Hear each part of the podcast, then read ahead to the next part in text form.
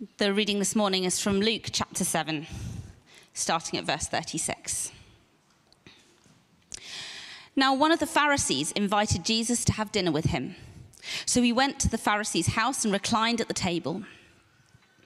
When a woman who had lived a sinful life in that town learned that Jesus was eating at the Pharisee's house, she brought an alabaster jar of perfume.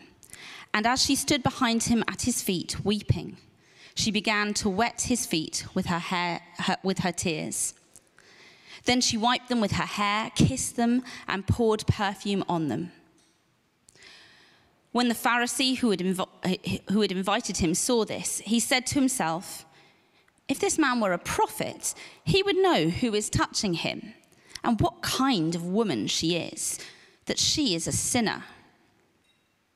Jesus answered him, Simon, I have something to tell you. Tell me, teacher, he said. Two men owed money to a certain moneylender. One owed him 500 denarii and the other 50. Neither of them had the money to pay him back, so he cancelled the debts of both. Now, which of them will love him more? Simon replied, I suppose the one who had the bigger debt cancelled. You have judged correctly, Jesus said. Then he turned towards the woman and said to Simon, Do you see this woman? I came into your house. You did not give me any water for my feet, but she wet my feet with her tears and wiped them with her hair. You did not give me a kiss, but this woman, from the time I entered, has not stopped kissing my feet. You did not pour oil on my head, but she has poured perfume on my feet. Therefore, I tell you, her many sins have been forgiven, for she loved much. But he who has been forgiven little loves little. Then Jesus said to her, Your sins are forgiven. The other guests began to say among themselves, Who is this who even forgives sins? Jesus said to the woman, Your faith has saved you. Go in peace.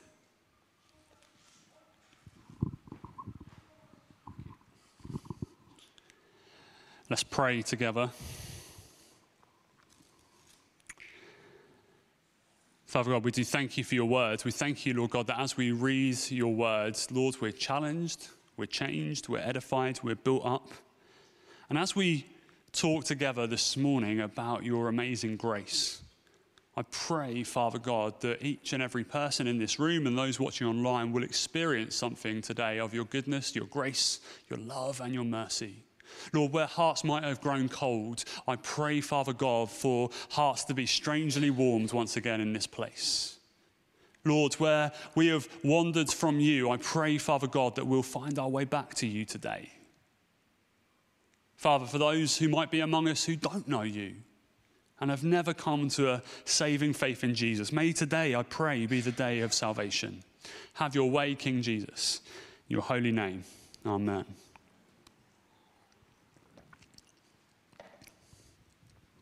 Well, we're in week three of what we have called our Like a Child series. We're running two series, sermon series, simultaneously at the moment here at the church.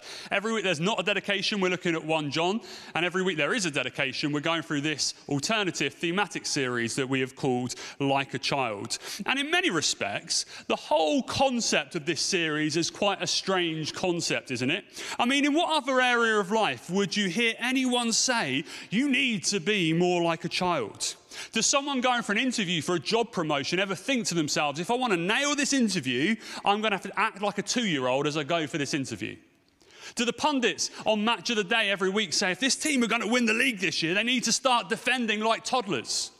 Does someone who has money issues and money worries think to themselves, right, the way I'm going to get out of my situation and my circumstances right now is to start saving my pennies by putting them in a penny, a penny bank like a five year old?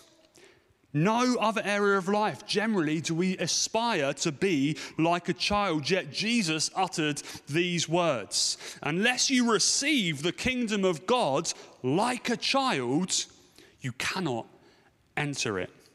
And with that in mind, over the past few weeks, what we've done together as a church is we focused on some of the attributes of God by looking at them through the eyes of a child. We've looked together at the fact that God is a good God and that He is for us. Last time, we looked at the fact that God is with us, that God is omnipresent, meaning that God is absolutely everywhere all of the time, but God is also a personal God, meaning that we can say that whatever's going on in my life, my God is with with me.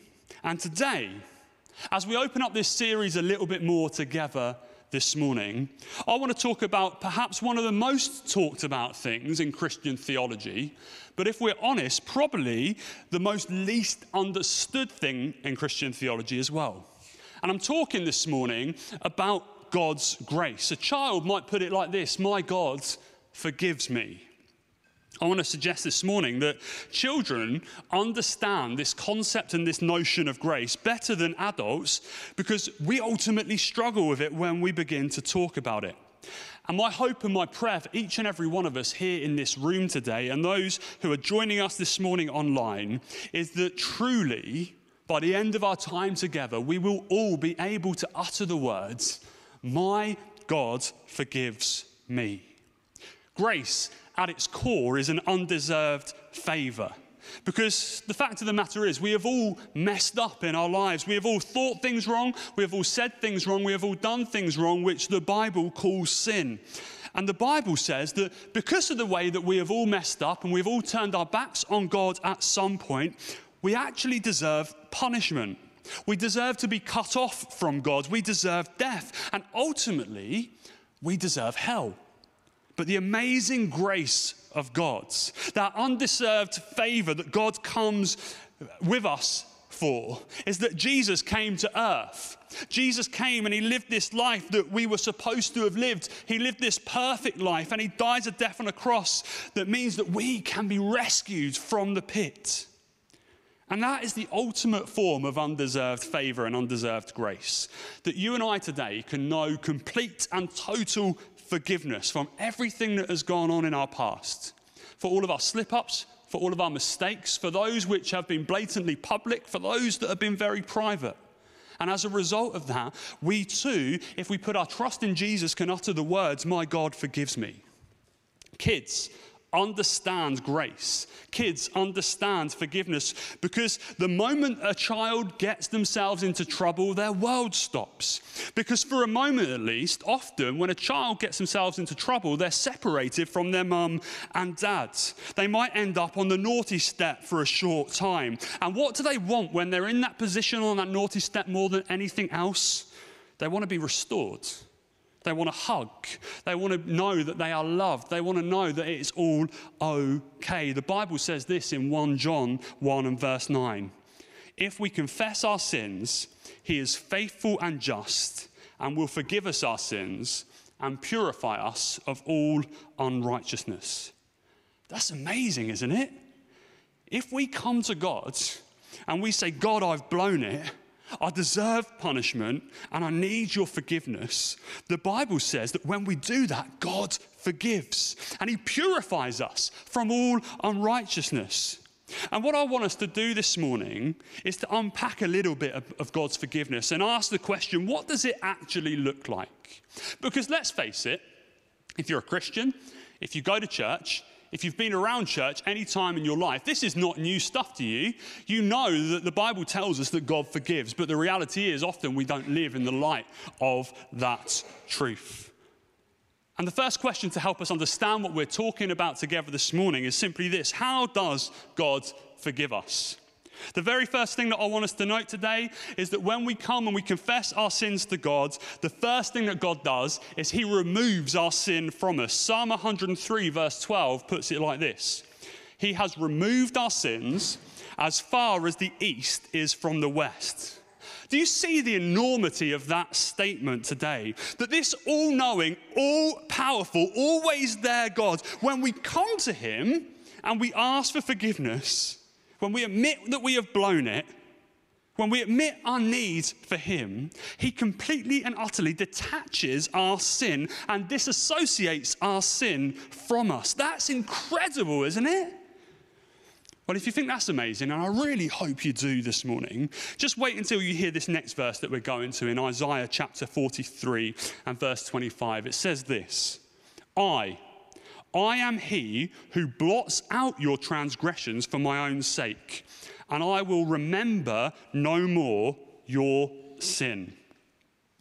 If you think the fact that this all powerful, all knowing, always there God disassociates us from our sin is an amazing thing, just get your minds around the verse that we have just read together.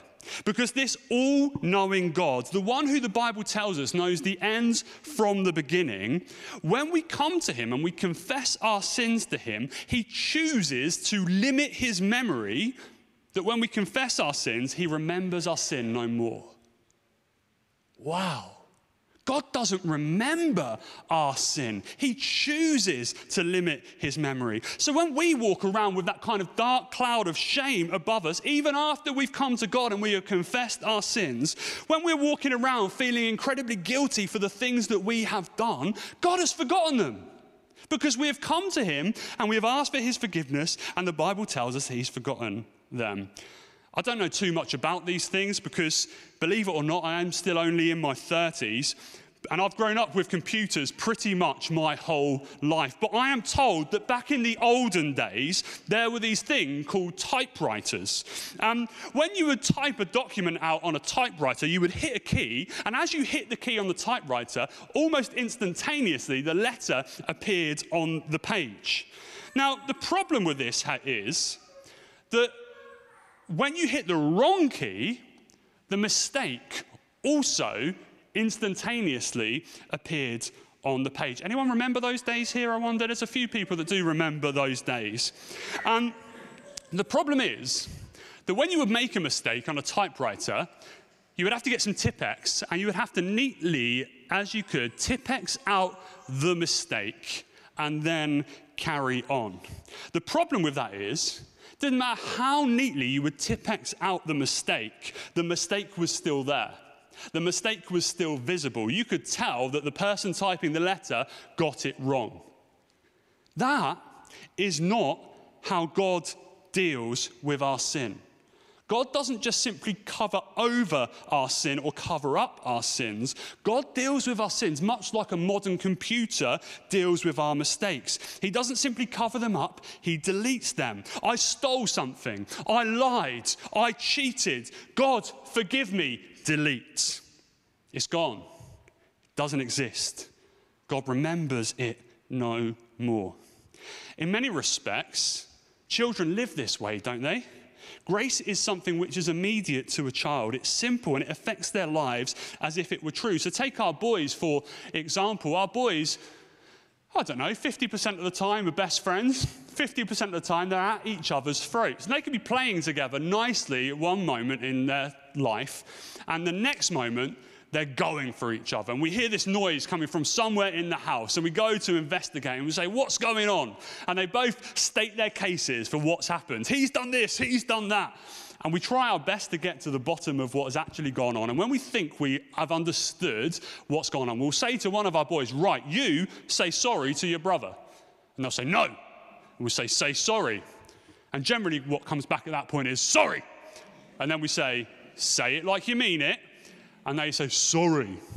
And the other one hears the apology, generally accepts the apology, and two minutes later they're playing again as if nothing has happened. The situation warranted an apology.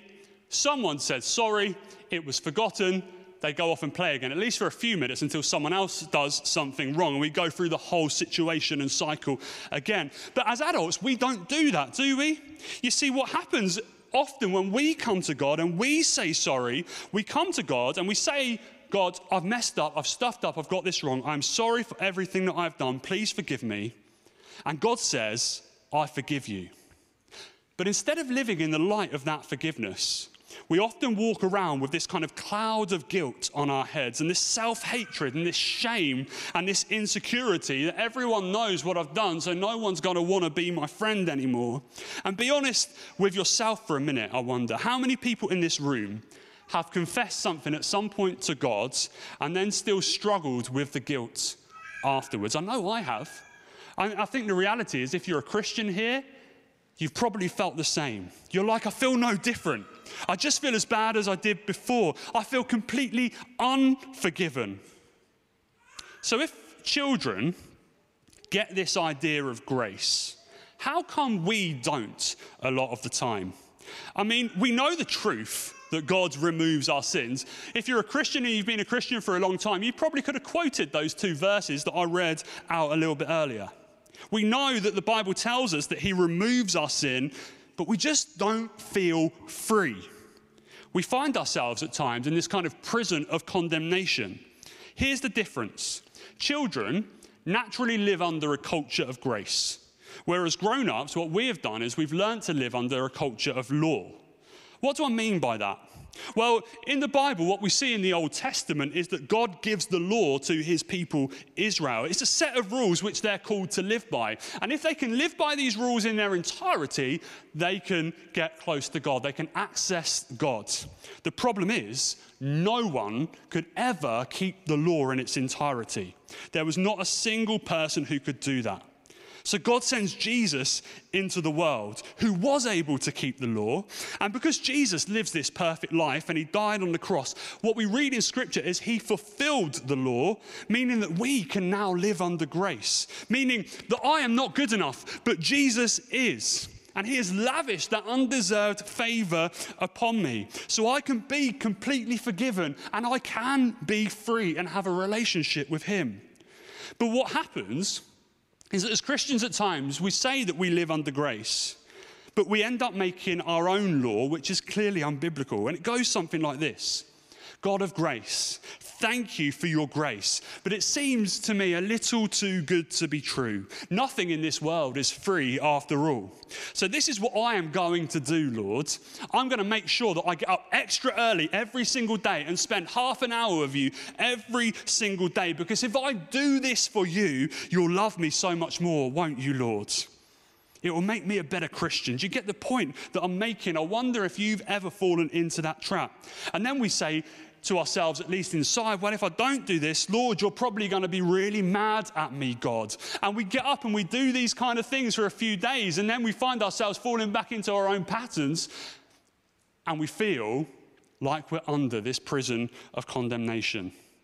Or it could be, God, I feel pretty bad for the way that I've acted and the way that I've behaved over the course of the last week. So here's what I'm going to do today, God. I'm going to put an extra £10 in the offering to make up for it. All of these things are law. And quite frankly, these are the things which often keep us from experiencing the life changing reality of God's grace. Today, I want us to define grace like this Grace is the life changing, constant awareness of what I have been given in light of what I deserve. Every morning, every minute, every hour, God has given me forgiveness even when I was deserving of hell. Let me say that again. Grace is the life changing, constant awareness of what I have been given in light of what I deserve. Every morning, every minute, every hour, God has given me forgiveness, even when I was deserving of hell. Here is the truth this morning, church God's grace plus anything that you bring to the table is not God's grace at all. God's grace is fully sufficient. It's a I'm going to pay the whole debt kind of grace, or I am not going to pay it at all. And the truth is, we don't have to do one thing, one single thing to add anything to what Jesus has already done on the cross. This is a free gift and it is paid in full. And you're either going to receive it or you're not. You cannot work at getting it. That is prison. That is the law because you can't obtain it. And once we realize this, it changes everything. Again, like I said, this is one of those truths that we face as the Christian where we say that we believe it. We say that we have fully trusted in Jesus to pay the penalty for all of the wrong things that we've ever done. But the truth is, at times, we don't truly believe it. I want to tell you an account of a woman this morning. We've heard the story read to us already from the Bible, who perhaps paints the biggest picture for us this morning about what it means to live under grace. It's found in Luke chapter 7. The Bible describes this woman as a sinful woman. The fact of the matter is, she was a prostitute. And at some point in her life, she had an encounter with Jesus. And she received something from him which she simply didn't deserve. She received mercy, she received grace, she received forgiveness, she received hope. And one day, she hears that Jesus is in town and he's going to visit a man called Simon the Pharisee. A Pharisee is a religious leader and that one that would try to keep the law in its entirety. But not only would they try to keep the law in its entirety, they would add a whole bunch of extra laws that they were going to keep in order to make themselves extra pious. And this woman, uninvited, goes to Simon's house. He would not have wanted her there. She was a sinner. Pharisees did not associate with sinners, they kept away from them as much as they possibly could.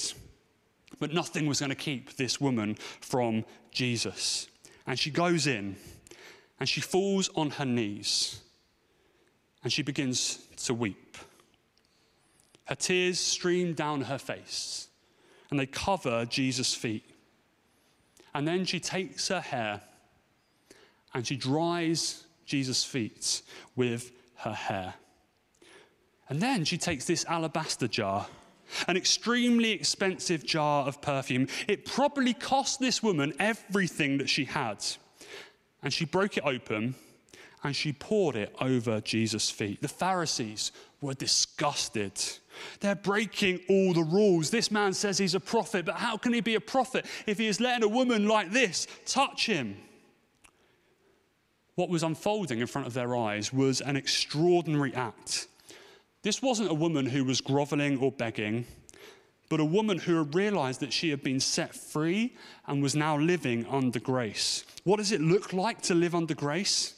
When we realize from day to day what we actually deserve to what we've actually been given. A couple of things which we see from this lady's story and about how grace then acts in our lives. Firstly, when we understand grace, it will change your heart's affection. The things which you desire, the things which are important to you, maybe even the things which you worship, will suddenly change the moment that grace enters your heart.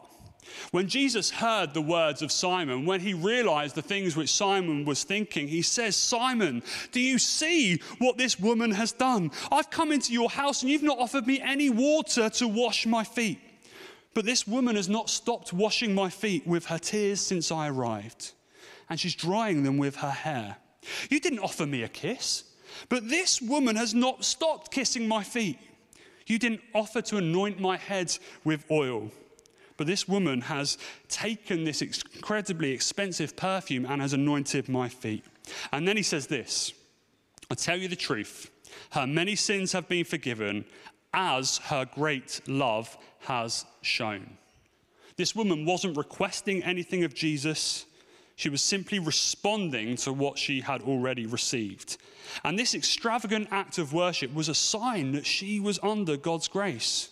She got how expensive her sin was and how valuable God's grace is. Too often, what we value most of all in life is a comfortable life, a nice house, a nice car, our family around us, and people's approval.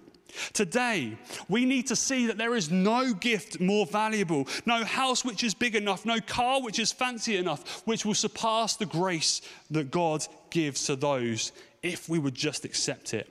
And when we do, when we allow it to penetrate our hearts, it will change the way that we worship. It will ruin us in the best possible way. Everything else will become immaterial when we see Jesus in the light of what he has actually done for us. Not only does God change our heart's affection through his grace, but he also changes our life's direction. This was the most extravagant act of worship in the New Testament. This woman effectively pours one year's salary over Jesus' feet. The average person in Britain earns something like £28,000 a year.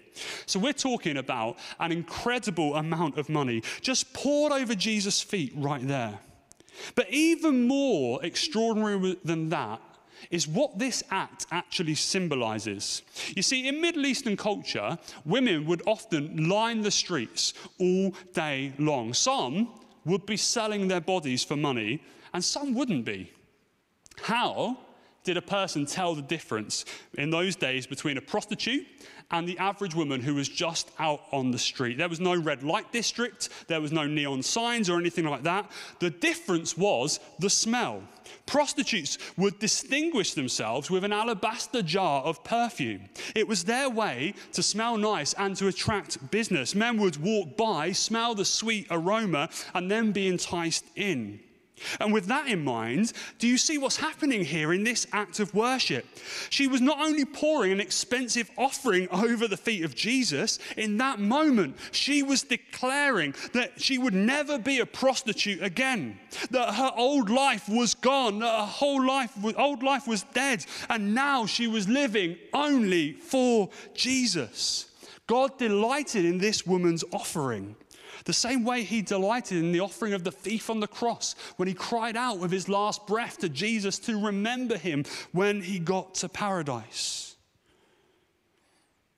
The God that we worship knows everything about you, every hidden sin, every wrong thing you've ever done, every past mistake, every past regret. He knows about your weak faith. He knows about your shallow prayer life. And He loves you because He made you. And what He wants from you today is to believe with faith, like a child, that He loves you and He wants you to receive it and to live your life out of the overflow of that truth. He wants you to live your life in response to that truth, saying, God, because of what you have done for me, because of everything that you have given me, I'm choosing to live my life for you. Cast off the baggage today. God has already forgiven it. Cast off the notion that we have to earn the favor of God today. You have God's favor just as you are. Stop carrying around the things which have burdened you for months, maybe even years, and allow God to deal with them today, knowing that my God forgives me and your God forgives you. Let's pray. I'm going to invite the band to come up.